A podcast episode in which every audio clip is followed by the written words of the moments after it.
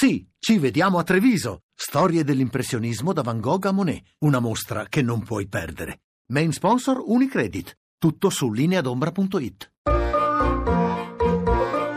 Accadde domani. Viaggio nella storia.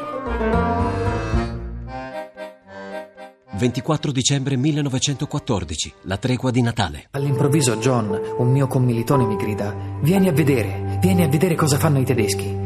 Sono corso alla trincea e con cautela ho alzato la testa fino a sporgermi fuori. Grappoli di piccole luci brillavano lungo tutta la linea tedesca, a destra e a sinistra, a perdita d'occhio. Quella che passerà alla storia come la prima guerra mondiale esplode nell'estate del 1914. È il primo Natale in trincea per gli eserciti allora coinvolti, tedesco, britannico e francese.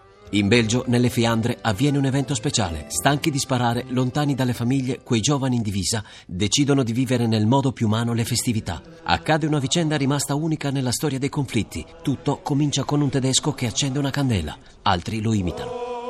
Poi uno di noi ha cominciato a cantare e tutti ci siamo uniti a lui. Just know where the angel did say Dalla trincea opposta qualcuno risponde. Si appoggiano a terra i fucili, si esce allo scoperto in quella zona franca.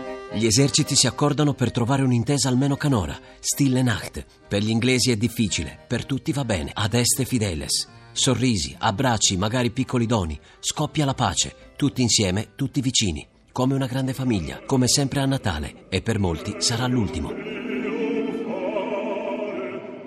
Inglesi e tedeschi che cantano in coro.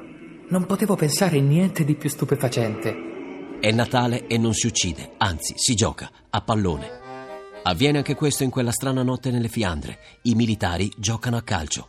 Ritornano ragazzi quali sono. Purtroppo si ritorna alla realtà. Ai comandanti non piace la fratellanza con il nemico. Ci siamo scambiati anche dei giornali e i tedeschi se la ridevano leggendo i nostri.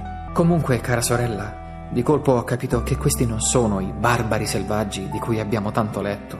Sono uomini con case e famiglie, paure e speranze e sì, amor di patria. Insomma, sono uomini come noi. Come sono riusciti a farci credere che non fosse così? Sino alla fine della guerra, alla vigilia di Natale, verranno da tutte le parti impartiti sanguinosi ordini per evitare il ripetersi di tregue. Con la puntata odierna si conclude Accade domani. Grazie per il vostro ascolto. Un saluto da tutta la redazione. Daniele Monachella, Alessandra Rauti, Mimmi Micocci e Ludovico Suppa. Il podcast e lo streaming sono su radio1.rai.it.